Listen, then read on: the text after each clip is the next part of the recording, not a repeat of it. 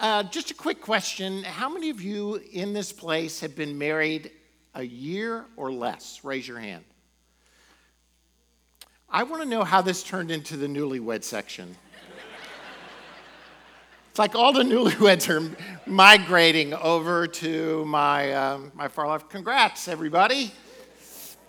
Hey, take your Bibles, please. Turn to 1 Corinthians chapters 12, 13, and 14. If you're new to fullness, we are so glad that you're here with us today. If this is your first time, uh, welcome. I, I want to preface the entire morning by saying this We are a church that fully embraces the Word of God and the Spirit of God. 100% of both. 100% of the Word of God, 100% of the Spirit of God. Not a 50 50 proposition like we choose which part 50% of the Bible we want to go with or 50% of the move of the Spirit we want to go with. We want to embrace fully what God has for us in His Word and by His Spirit. And having said that, if you're new to fullness, welcome. You came on Tongues and Interpretation of Tongues Sunday. Um, this is your first time. Uh, there is a reason for this. We're doing a Bible study on the spiritual gifts, the gifts of the Spirit. And this is one of them. So we're just going down the list and, and looking. And I, I want to say this I recognize going right into this the discomfort, the unknowing, the just issues surrounding this topic. But I, I want to say this with all faith. I believe the Word of God is active, it is living, that no word, no word from God is without power. If God decided to place tongues as a gift and in His Word, there's got to be a reason. Hello? Somebody could say amen and agree with me. Otherwise, it's going to be long already this morning. I just want to let you know. But if you're not with me, it's going to be even, be even longer. Let's just back up just a little bit. Paul says in 1 Corinthians 12, remember there are three different gift lists in the Bible spiritual gifts. There's 1 Corinthians 12, Romans 12, Ephesians 4.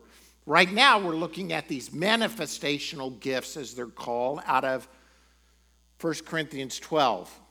And I'm just going to try and slow down, breathe, because I know I have a lot to cover, but I want to do it in a way that communicates the grace and glory and beauty of God's plan for our lives. Paul says this about spiritual gifts, brothers, I do not want you to be ignorant. The implication here, they're ignorant. Paul is writing to a church in Corinth that is way, way, way out of whack. Um, this church is problematic. This is the problem child, really, of Paul's starts. Uh, they've got sin, they've got the Lord's Supper, which we're going to take later, communion. They're, they're taking it, they're excluding some, they're including others. The richer get better. It, it, it, they're in a mess in so many ways. They got a guy sleeping with a, there's an incestual relationship going on. There's just so many problems. One of the problems that they have is they've elevated a certain spiritual gift to such a place of prominence that it's become like it's, it's the, it is the gift in their church, evidently. They, they made this gift so important, they're neglecting the other gifts.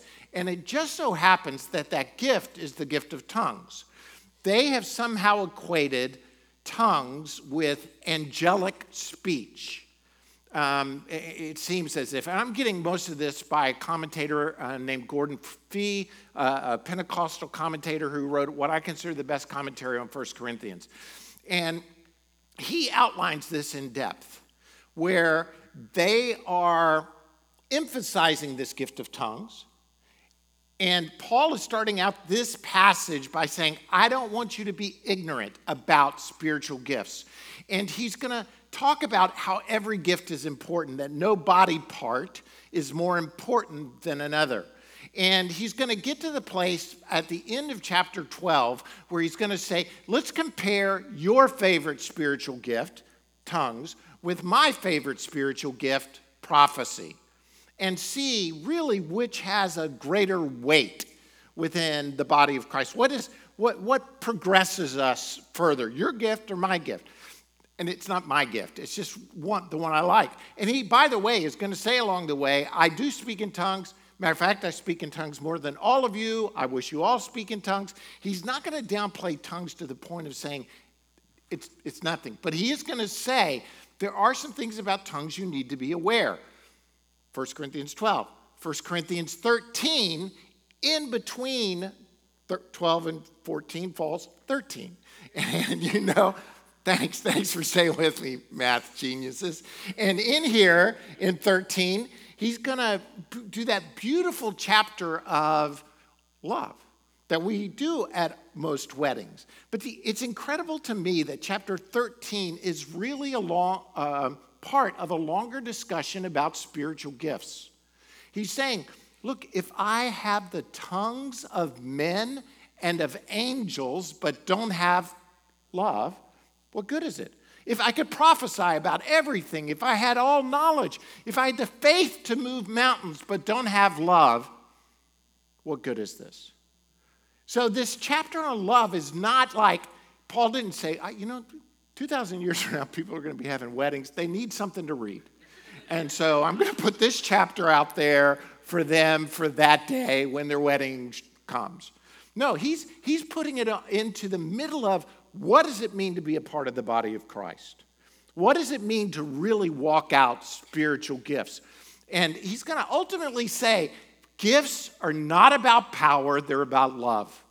Love is about communication of the good news of Jesus Christ.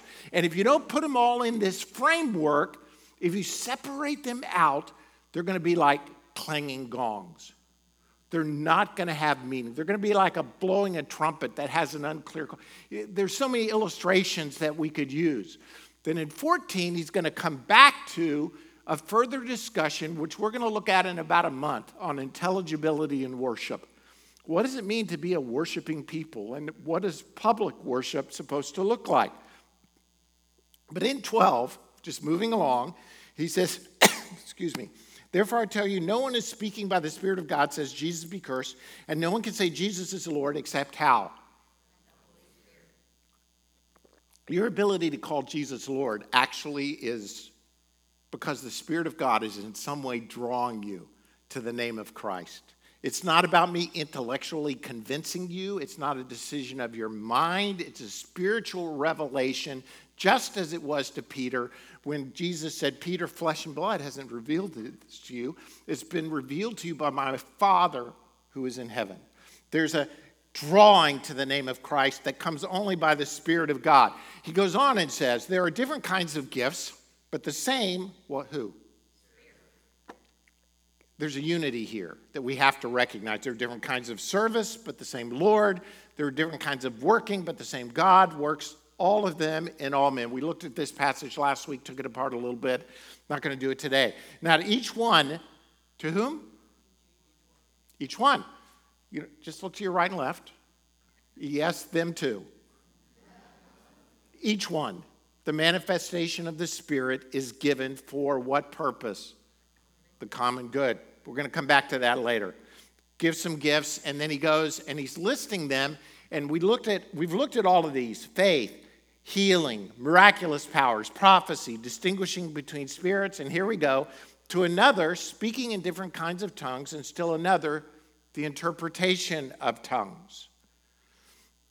Here is the question you have to determine, answer, decide on for any of this to mean anything. We, we looked at it a little bit last week, but here's the question you have to answer Are all spiritual gifts available today? Are all spiritual gifts available to? Now, I'm not asking for you to say yes or no and let's take a vote. I'm saying for you personally, this is the critical question you have to answer. Because if you answer, no, I don't believe all spiritual gifts are available today, I guarantee you the first one off of your list is going to be tongues and interpretation and then probably prophecy, and then uh, probably words of knowledge, words of wisdom. The list will just go down. You know, apostles, that was then. I'll stop there. You know, you're gonna, you're gonna predetermine in your mind which gifts have ceased and why. I, I do want to say that I looked at the various views last week of cessation of gifts, why some people think they have ceased. The major passage actually comes from this passage in chapter um, 13, which says, But where there are prophecies, they will cease. Where there are tongues, they will be stilled. Where there is knowledge, it will pass away. For we know in part and we prophesy in part, but when perfection comes, the imperfect disappears. The great argument in this is what is perfection? When perfection comes, when the perfect comes, the imperfection disappears. And there are those in the body of Christ who will worship with in heaven who believe that perfection has to do with Scripture. Now, I believe Scripture is perfect in its own way, but I do not believe in any way that that is the perfection that, that Paul is referring to here, because he's going to go on and talk about, hey, we know in part, but then we're going to know in full. We know we're partially known now, but then we'll be fully known. The then he is talking about, I believe clearly, is has to do with the return of Christ the, when the second coming, the end time, the eschatological aspects of this passage, not when scripture was codified, not when the canon was complete, not when the apostles died out, but rather he's talking about a future time. Believe it or not, in my understanding, this is the only scriptural possibility for an explanation for why gifts have ceased. Anything else is even a further stretch from this. But nonetheless, you, you have to determine for yourself are gifts, all the gifts, available for today? I have to, in my story, which I won't go on too long about, I was in my 20s. I was searching for more. I've told this story many times about how I, I was really trying to figure out what was I missing from the Christian life that I lived the Christian life to the best of my ability, the strength with all I had. I was a strong, moral person. Uh, I was going to church. I was leading music in church. I, I was committed to church. I'd gone to a Baptist college. I was in a Baptist seminary, and I was totally miserable in my Christian walk. And I determined to figure out what it was that I was missing in this Christianity thing. Surely God had more than just save me, try not to screw up too bad till you die uh, and go to heaven. Or maybe if you got lucky, Jesus would come sooner. That was kind of the Christian walk I was living, and I came in contact with people who introduced me to the person work of the Holy Spirit. Again, a longer story, I've told it before. But here's the kicker the one thing that kept me for time from fully embracing the person and work of the Holy Spirit was the gift of tongues. I, God, I'll do anything, but not that, was my mentality. I do not want that. I don't want that gift. I don't, it's, it's, it's nuts. It's, you know, in my head, I'm just giving you, you know, it's tongues, and the next rung down is snake handling. you know, in my head, it was just like, okay, this is like ignorant. This is where we are. And I just didn't want to go there. And so for a time, I just held back and said, I'm not, I, I, I, would give myself to the work of the Spirit. But the more I looked at it, the more I'm like, I can't justify that all the gifts are done. If I really walk in all the gifts, maybe He's going to stick me with that one. You know, it's like the same mentality of saying, hey, what, you know, um, I give my life to God, but I know He's going to send me to Africa. Uh, if I give my life to God, I'm going to be get called to be a missionary. I can't live in here. I can't go, you know. It's that mentality like we're afraid, so afraid of what God might do to us that we don't walk in what God wants to do with us and in us. And it was only to the point where I came to embrace and say, God, you know what? You're God. Whatever you want to do, I take it. I, whatever you want to do in my life, I receive it. Now, the night that I was prayed for, and I, I call that the release of the power of the Spirit in my life, I did not speak in tongues. It wasn't like Boom. I spoke in tongues that time. Uh, actually, that came much later. God was very gracious in my, in my life. There are other people, though, who are like, yes, I want it all. I want those. I want that stuff. I want those demonstrative gifts. I love that stuff. I want, they're not like me. They're not like standing at arm's length. They're like running into it. Like, this is what I want. I got a couple more moving stories for you. Uh, my trip with my son, because I got tons of them, and I've got some illustrations I got to do. So anyway, uh, I was moving with Jared, 3,000 miles across country. He's moving to Oregon. We're driving this truck. Um, uh, this this truck uh, towing this car, I think they have governors on them which restrict the speed. So it would only go 70 miles an hour. That's it, 70 miles an hour. You know, dadgummit, the, the speed limit in Wyoming is 80. I feel like they ought to put it on at least what the speed limit is, but they didn't. So the fastest it will go is 70. So an uphill, maybe 30. You know, when it's loaded and you're dragging a car, and there's some steep hills, by the way, between here and Oregon. If you didn't know that, there's some whole mountain ranges. So you're going uphill and you're just barely getting up there over. You're wondering, am I going to make it? There are a couple of times I turned to Jared and said, I think I can, I think I can, kind of thing. You know, and so we're, we get to this one place in Wyoming where it's like a steep downhill and the road goes up the other hill. You can see the road for like 10 miles at least. And so um, I, didn't, I didn't put my foot on the gas, I just took, didn't put my foot on the brake. And so, yeah, so we're going downhill. And I'm like, hey, Jared, we're going 72. 72. And so we're looking at the speed, the speedometer, and every time it went up, we're like two year olds. It's like 73, 74, you know, kind of yelling it out. We got to 80, we made it to 80. We go up the hill, we're still driving along, we're almost to our destination. I hear this noise, and, um, and Jared goes, What was that? I don't know. What that was. I look behind the, the vehicle, and there's some blue stuff floating uh, down the highway, and I'm like, um, I don't know. I don't know what that was, but I think we ran over something. And you can't really see the trailer behind the truck. You know, the truck's like 28 feet, 26 feet. I don't know what it is. Can't really see the trailer. And Jared's looking at his mirror. I'm looking at my mirror. He says, Hey, I think we've got a flat tire. And, he, and then he goes, No, no, I think we blew out the tire. we blew it out. So, uh, yeah, sure enough, the blue stuff I saw was the fender, and the tire was like totally blown.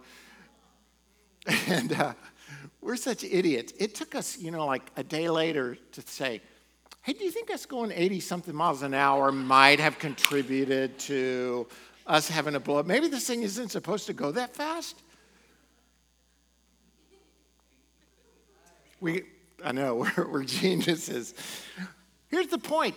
Sometimes we just rush headlong into stuff saying, this is so fun, this is so fun without seeing what might be the purpose and plan of God. I'm sure somewhere in this truck it said, do not drive this trailer over X miles an hour. But we didn't read it because we really didn't want to know. Do we operate that way sometimes in our lives?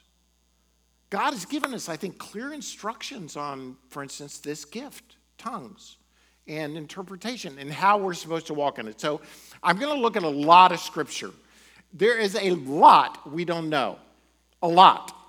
But there is, I think, enough here to give us some clear instructions about what is tongues and what is its purpose and how it's supposed to be used.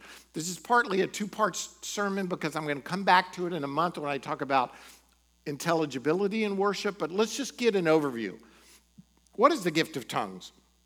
Well, the first time we really see it is in Acts 2 when the Holy Spirit falls, and uh, it says in Acts 2 4, all of them, I mean, all the believers who were praying, were filled with the Holy Spirit and began to speak in other tongues as the Spirit enabled them. So they started speaking in tongues, and it's public. And the city is jammed that day, and people start gathering around and start saying, What's going on here? What's happening in this group. Uh, these people must be drunk, speaking in other tongues, which should give you some indication what Paul is going to talk about how unbelievers see tongues. Their first reaction was not, oh, wow, this is awesome, but rather, these guys must be drunk. They heard what was being spoken in their own language. Um, it, it, was clear. We, great argument in the church. So, where was the miracle? Was it in the hearing or was it in the speech? Were they speaking known languages or were they hearing known languages? I, I don't know. I tend toward the speaking end, but I, it, it's unclear. In either case, they were hearing the believers declare. First time, but it's a language, known language. Um, the next time tongues comes up is, and I'm going to come back to these in a little bit and clarify a couple of things about it, is in Acts 10. In Acts 10, um, this is the story of Cornelius, who is really kind of seen as the first Gentile believer to come into, into faith. And Peter, you know, the, the sheet with the food on it and all the dreams and visions they've had. He goes and preaches the gospel. It says, While Peter was still speaking these words, the Holy Spirit came on all who heard the message. The circumcised believers, that's Jewish people, circumcised believers who had come with Peter were astonished that the gift of the Holy Spirit had been poured out even on the Gentiles. For they heard them speaking in tongues and praising God. The word tongues here, exact same word tongues in Acts 2. Doesn't say anything about a known language, unknown language, prayer language, anything like that. It just uses the word tongues and says they heard them speaking in tongues. What it was, we, we have no more clarity than what I just what I just told you. But it was a sign, we're going to look at this, to the Jews that the Gentiles have not only been saved, but they'd also received the Holy Spirit.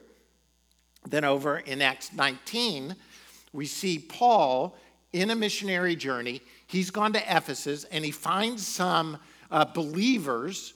They're not even believers, they're, they're, they're disciples of John the Baptist. All they've heard, they've been baptized with water, but they, they don't know Jesus. They don't know the crucifixion. They don't know the resurrection. They've not been baptized into Jesus. Paul preaches them the gospel. The Holy Spirit comes on them, and they spoke in tongues and prophesied. It's a phenomenal story. And again, it, it talks about the difference where John came to baptize with water and Jesus came to baptize with the Holy Spirit and with fire, which are the seven, six of the seven references in the New Testament that have to do with the baptism of the Holy Spirit, are a comparison between John's baptism and Jesus' baptism. These are John's disciples. They've been baptized with water, but not in Jesus with Holy Spirit and with fire. In Acts, those are the only three times we actually have tongues explicitly talked about. And I think there are reasons for that sign that the Holy Spirit was been given. There's another place in Acts 8 where the Samaritan believers, uh, the Samaritans, so by the way, this, if you follow Acts very well, this is a side point, and I don't have time for side points, so don't get me distracted, all right? But a side point is that it is the Great Commission fulfilled.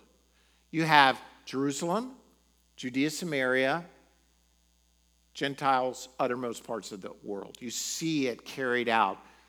Um, people coming to know in faith, filled with the Spirit. In this, it's the Samaritan believers that said Peter and John placed their hands on them. They'd received, they'd been, um, Philip had preached the gospel to them. They've received it. They go to look. John, Peter and John come. They receive the Holy Spirit. Notice no sign of tongues here uh, in their reception. Some people, were, uh, some people would argue that it's not mentioned, but it's implied. How, how, did Simon, the sorcerer, know, and why did he want this gift and said, offered them money for the gift? There must have been something that happened. Well, yeah, they received the Holy Spirit. But we don't know what the sign that they received the Holy Spirit was in this passage. It's not, it's not mentioned at all. Other passages that kind of talk about it a little bit, in Mark 16, 7, um, Dave's going to teach you all about Mark when you come on Wednesday night to our class. Um, he, he, he is like one of the world, I'm telling you, one of the world experts on the Gospel of Mark. Um, it, we talk about Mark a lot, and, but there is what's called the longer ending of Mark. In other words, the, the last part of chapter 16 is not included in the earliest manuscripts of Mark. It seems to have been added sometime second or third century. Now, most of the stuff you find in Mark, longer ending of Mark, is found in the other Gospels in some way, so you can take it.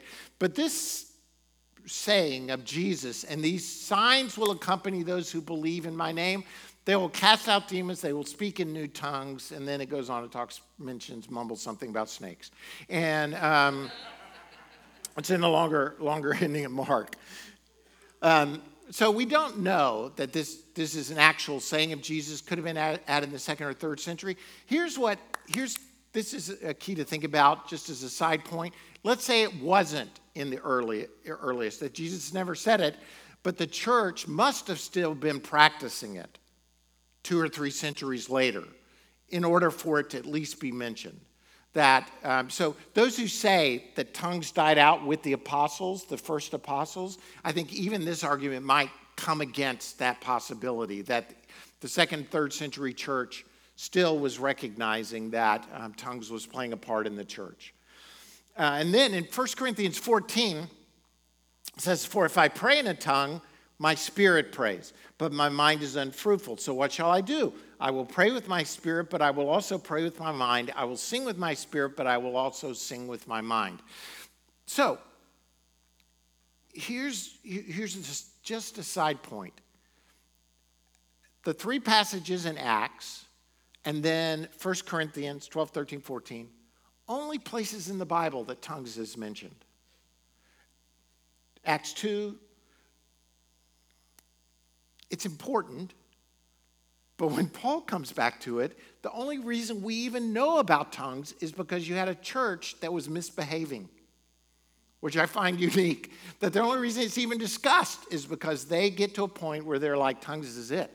Tongues is the big gift.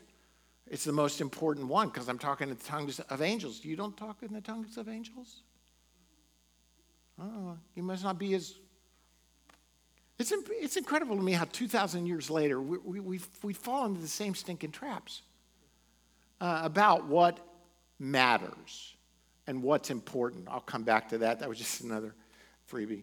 Um, but so Paul is saying, look, one of the things you do is you pray in a tongue and there's a reason pray with your mind sing with the tongue sing with your mind sing in the spirit so people throughout the ages have at times equated praying in the spirit and wherever it's mentioned as praying in tongues uh, paul does mean that here but does paul mean that in ephesians 5.18 and pray in the spirit on all occasions with all kinds of prayers and requests with this in mind be alert and always keep on praying for all the saints is he referring to tongues here, or is he not referring to tongues, or do we not know? Uh, by, by the way, it's C. We don't know. We don't know um, if he's talking about tongues or not. I, I know this he is not explicitly talking about tongues. In other words, you can pray in the Spirit without praying in tongues. How? Because the Holy Spirit indwells you and you pray. That'd be like saying to everyone who doesn't have the gift of tongues, you know, I'm sorry, you can't pray in the Spirit. You can't pray filled with the Spirit because you don't speak in tongues. That's the only way to pray in the Spirit. And I don't think that's what Paul is saying. I think he may be saying it is or it isn't kind of thing. The other passage has to do in Jude where he says, But you, dear friends, build yourselves up in your most holy faith and pray in the Holy Spirit. We pray by the power of the Holy Spirit. talks about it in Romans, by the way, that we intercede with because of the Holy Spirit that indwells us. And the Holy Spirit intercedes with groans that words can't even express. Again, I don't think that's a reference to the Holy Spirit praying in tongues, but I do believe that there is a prayer that comes out of the very heart that transcends words. We, we all good so far? Okay, here we go. Let's, let's move on. What's the purpose of, uh, excuse me, what is the content of tongues? What's the content? In other words, if we do speak in a tongue, what does the Bible say about what it contains? What's in it? Well, very quickly, it's about the praise of God. in Acts 2, we hear them declaring the wonders of God in our own tongues. What did they hear in Acts 2? The, the wonders of God. They heard people praising God. So, what they heard was not, please listen to me, it was not the gospel. In, in other words, it wasn't the good news. Oh, Jesus died crucified. It seems that that's why Peter follows up with a sermon that explains the God. They, they hear in their own language people declaring the wonders or praise to God, and then the follow up is let's preach. In Acts 10, again, the praise of God, for they heard them speaking in tongues and doing what? Praising God. That's so part of the content of tongues is praising God. Another part of the content is the mysteries of God. For anyone who speaks in a tongue does not speak to men, but to who? So it's not a horizontal gift most of the time, it's a vertical one. Speaks to God. Indeed, no one understands him. He utters mysteries with his spirit. Content has to do with the mysteries of God and then prayers of supplication, praying in the Spirit. The, the reference I just gave you is this idea of, of praying in the Spirit. Now, here's my point. I'm going to come back to it again in, in just a little while. We've equated somehow tongues with other stuff. If the content of tongues is the praise of God, the mysteries of God, and prayers of supplication, then it seems as if the gift of tongues and interpretation of tongues is different than the gift of prophecy. And yet, a lot of times people equate them together because they've connected something that isn't necessarily connected, or they've disconnected something that isn't necessarily disconnected. So, um, again, going back to another fun moving story, I'm. Um, There's Jared and I after we finished our journey. Um, we're at a gas station somewhere. I think it's Nebraska, Wyoming. It, it, it holds diesel and a lot of it. So you're like there, standing next to the truck forever as you fill up with gas. So we're in this truck. It's, uh, it's sponsored by Penske or something. And so we're at a gas station. This guy pulls up in a U-Haul. He's towing something and he's filling gas. And you know, us us truckers, we talk to one another. And so, so I'm standing at the pump, and this guy goes, Hey, where you headed? And I was like, Oh, we're going to Oregon. What about you? And he says, Oh, we're, we're going to Alaska. You know, I thought my journey was long. And this guy is like going to Alaska. I'm like, Where are you headed from? He goes, Florida. And I'm like, Oh, my land, that's just like the worst. He said, I wanted a Penske truck, but um, they, don't have, they don't have an outlet in Alaska, which, by the way, you may want to know someday that Penske has no outlet in Alaska. So I come home, I'm telling this story to someone who will be unnamed. And said, Yeah, he's, he's moving to Alaska, driving to Alaska. And they said, Can you drive to Alaska? And I'm like, I, am sorry, I'm not, I'm not sure the question. Um, but isn't Alaska, I mean, how, how would you drive? You can't drive to Alaska. And I'm like, I, my mind is kind of spinning. I'm trying to figure out even the question, much less the answer. And, uh, and I'm like, I, I'm sorry, I don't understand. On the maps, on the US maps, Alaska is, there's, there's no way to drive to Alaska. And I'm like, are you serious?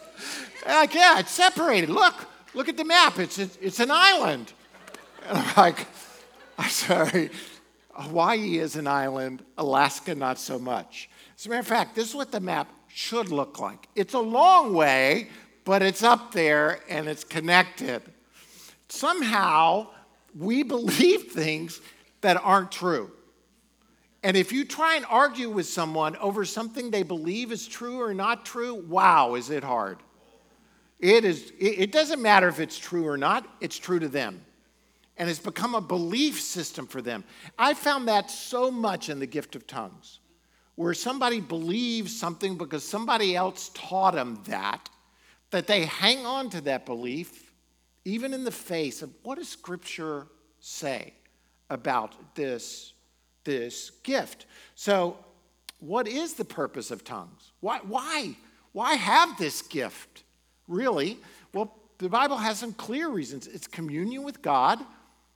You're speaking to God, you're communing with Him. That's what speaking with someone is, right? Communing. That's what we're going to do when we come to the table later. We're communing. It's the table of the Lord, provides us an opportunity to commune with our Creator, for God to speak to us, for us to walk with Him. It's, uh, it's for self edification. You know, this seems to people to be really a stumbling block. The whole idea of self edification. It seems so selfish, right? For self edification. But the Bible has no problem with you building yourself up in the Lord, with you being strengthened in the Lord by the Spirit.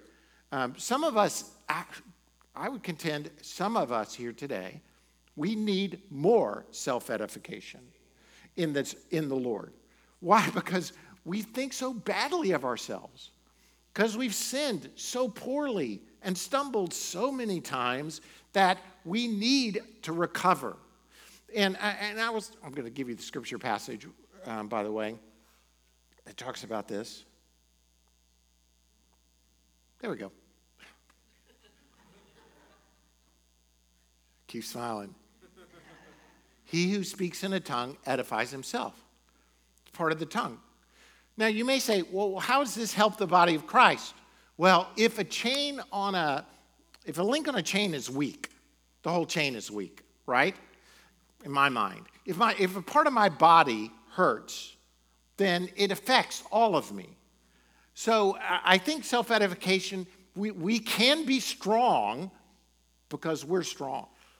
In other words, we need the process of building one another up, but at the same time, strengthening ourselves. And by the way, I hope you're writing these down because I, I don't have time to really dwell on these, or you may want to go listen to them later, or I'll send you the notes if you want them. Um, it's also a, a, sign. A sign. What was a sign of? Um, it, according to Peter, when he preaches the sermon on the day of Pentecost, he say he, it's an eschatological sign. This is what Joel talked about. This is the evidence of the Spirit coming.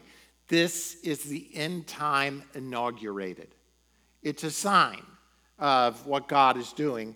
And Paul then comes back to it as a sign not for believers actually, but for unbelievers. So even in Acts 2, it was a sign for unbelievers that the end had been inaugurated and was here. And in Paul, it's a sign to unbelievers that you're just out of your mind if it's not interpreted. Now, that's a difficult discussion. I'm going to come back to it in two weeks, four weeks. So you've got to come back to hear why that is. Um, so here's the, here's the idea about the sign tongues can either attract unbelievers, as at Pentecost, if it's interpreted, or it can drive them away and harden their hearts, letting them know you're crazy. So there are many cautions in 1 Corinthians 14 about tongues in public worship. And I'm just going to go through these next things real quickly, and they're this what tongues are not. Because some of us believe that tongues are these things, but they're not. Tongues are not the sign of being filled with the Spirit. Uh, I, I, believe this firmly. Um, this is something we teach here at Fullness. If you want to believe different, it, it's no problem.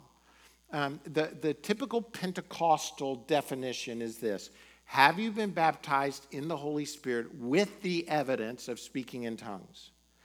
And I, I understand um, there are a couple of Acts passages, but you've seen all the Acts passages that talk about it, and not every one of them speaks of coming to know the Spirit with the evidence of speaking in tongues. There's a whole historical context for how this developed. Uh, it's really a a theology of the last 120 years, not of the history of the church. Uh, but we embrace the gift of the Spirit, but we don't believe it is the sign of being filled with the Spirit. I think there were other stronger passages that talk about the fruit of the Spirit. And my friend Jack Taylor, uh, he was a mentor to me. He used to say, Do you want to know what the sign of being filled with the Spirit is? You want to know what it is? And of course, you say, I want to know. And he would always go, Trouble. Trouble, that's the sign that you've been filled with the Spirit when you have problems and difficulties.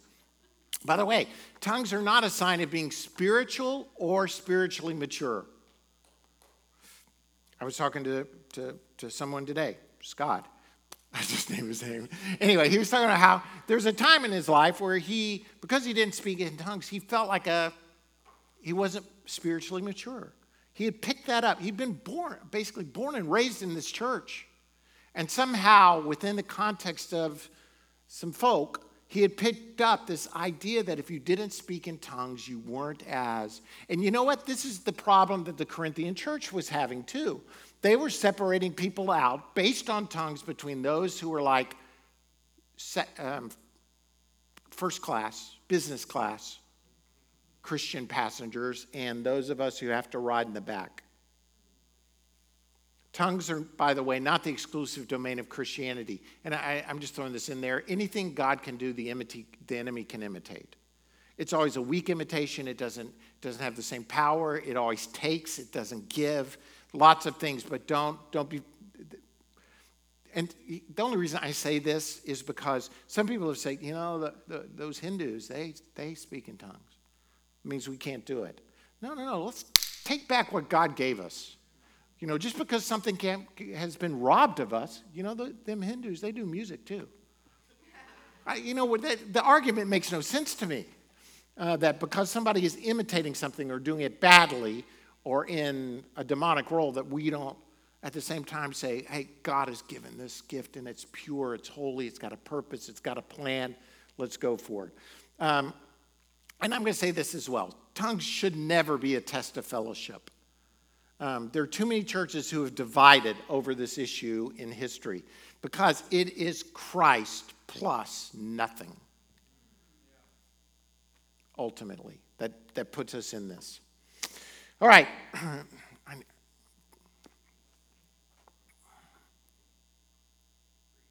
what is the what's the goal here? What is the purpose? What's the plan? Why walk in this gift?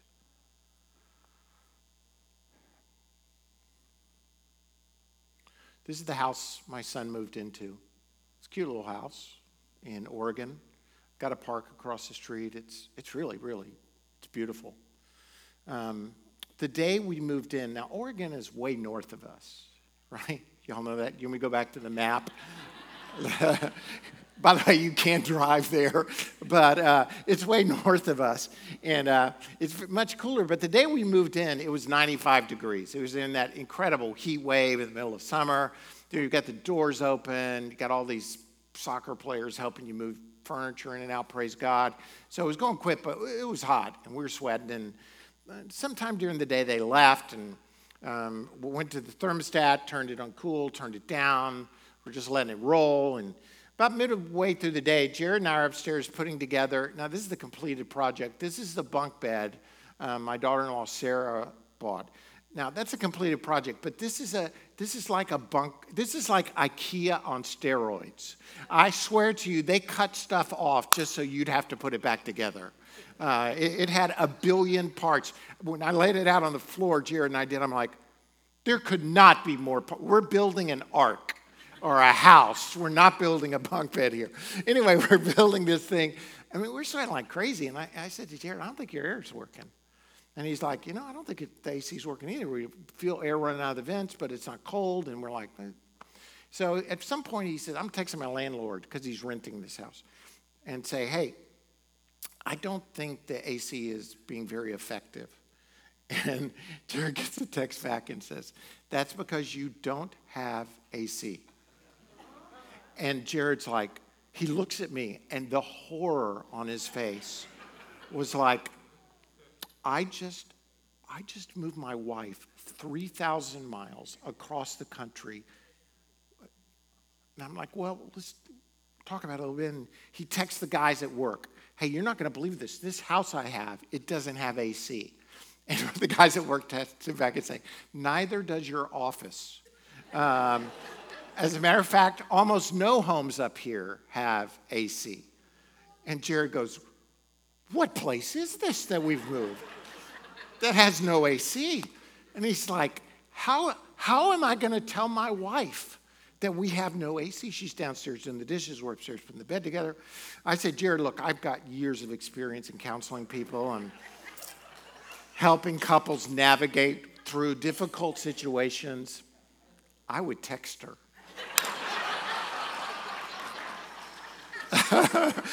yeah, so we're laughing. Yeah, I text her. So, uh, and about two minutes later, we hear this. What? Are you kidding me? Coming from downstairs. He actually did text her.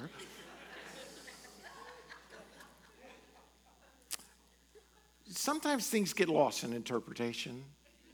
Sometimes we lose, we think something is when it isn't and isn't where it is. And we need God's power and presence every moment of every day in order to navigate all these challenges. You know, there are some guidelines that the Bible talks about for use of tongues. I mean, they're pretty clear in 1 Corinthians 14 um, that should do it one at a time, no more than two or three. Um, must, if it's in public worship where unbelievers are present, you've got to have someone there to interpret. Others should weigh what is being, what's being said.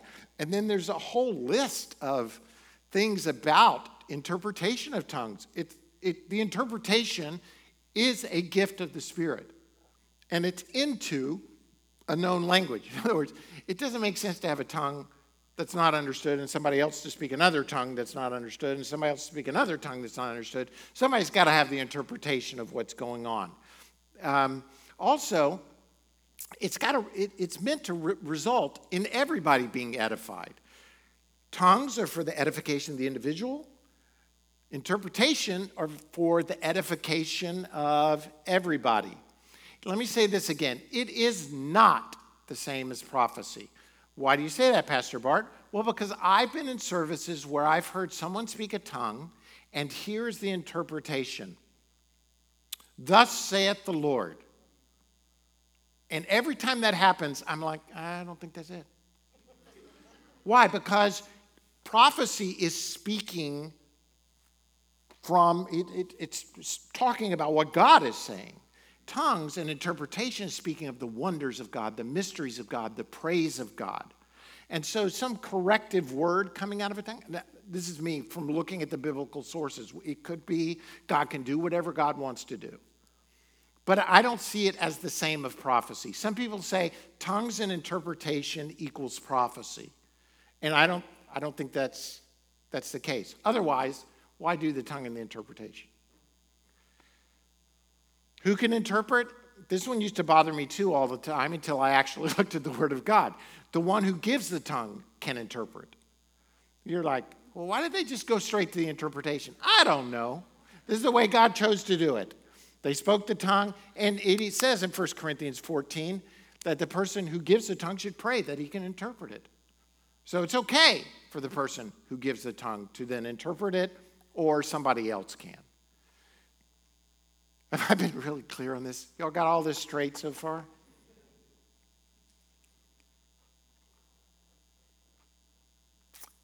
Again, I, I think that there's an element here that says, you know what? I'm gonna. I have faith in God.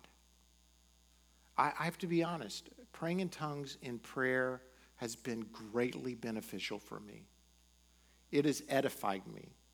It, is, it has helped me in strength in my relationship with God. It, it, it's encouraged me when I can't, I'm just, there are times I'm so beat up. I, I, I don't know what to say to God in words or how to put it into words. And there's something about praying and singing in tongues that breaks through in my life. It's, it's hard to explain.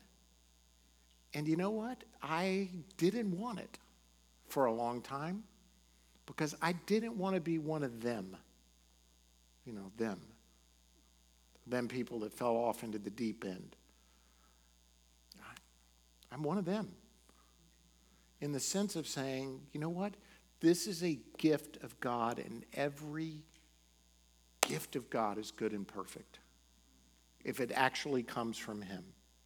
You may not completely understand it, but I want to encourage you to at least explore the possibility that God may have gifts He wants to release in your life that you can't even imagine what He would do with them because it's His power that is at work within us. Look at these passages just to close. It says, Follow the way of love and do what? Eagerly desire. It doesn't say eagerly desire, hey, service or giving. Eagerly desire the spiritual gifts, all of them. Passionately pursue. Paul goes on and says, I would like every one of you to speak in tongues. So here's my thought either Paul is just blowing smoke, or he's lying, or he wishes we all spoke in tongues because there's got to be some benefit to it. And he says, I thank God that I speak in tongues more than all of you. Okay, great. I'm going to fall in the tradition of Paul. That's fine with me. He goes on and says this Be eager to prophesy and do not what? Don't forbid speaking in tongues. God give us grace. God encourage us. God release in us all the gifts that He desires for us to walk in. What is, what is going to be your takeaway from this this morning? And I know I've gone for a long time, I apologize, but not. Um, in that, I want us to be pursuing, actively pursuing what God has for us. I want us to get over our passive Christianity. I want us to, to break through out of the laziness and the mediocrity that many times we bring to our faith and instead say, God, I want everything you've got for me. Not just for me, but in order that the body of Christ is built up. Because the manifestations of the Spirit have been given to each one for the common good. Let it be so. When you come to the table of the Lord this morning, you recognize, you, you, you, you take this bread, which represents the body of Christ, and you take it into your mouth, and, and it dissolves, you eat it, and it permeates every cell in your body. It goes to everything that you are. And so when you come to the table of the Lord and you partake of the body of Christ, you're saying, I want whatever God wants all through me. And you're declaring that because of that, we all have, we all partake of the same body. That means we're all one. It all comes back to the unity of Christ, uh, the, by the, the love of Christ, by the unity and power of the Holy Spirit. We're one. And then we take of the cup, which rec, uh, is a symbol, um, and more so, of the blood of Christ that forgives our sins. When we come to the table of the Lord, we come to remember that we are the body of Christ. This is not merely a religious symbol that we go through. This is an encounter with the living God. One of the things I'm asking you to pray about is to say, Spirit of God, fill me up afresh and anew today. Release in me every gift that you desire for me to walk in. If you're a guest here at Fullness and you're a follower of Jesus Christ, we invite you to the table of the Lord. If you're here today, you're not a follower of Jesus Christ, we'd encourage you to just stay where you are.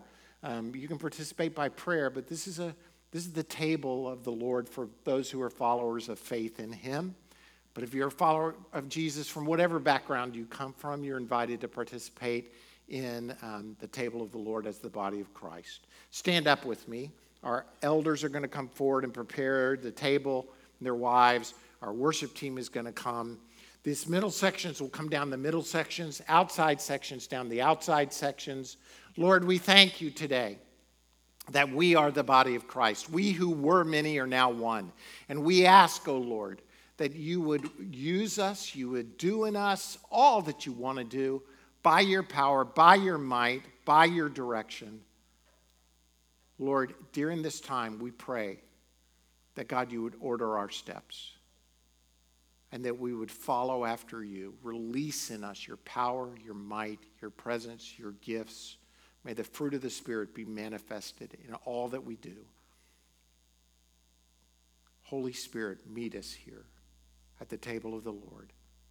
In Jesus' name, amen come to the table of the Lord. Take the bread and the cup back to your place, and we'll all take it together.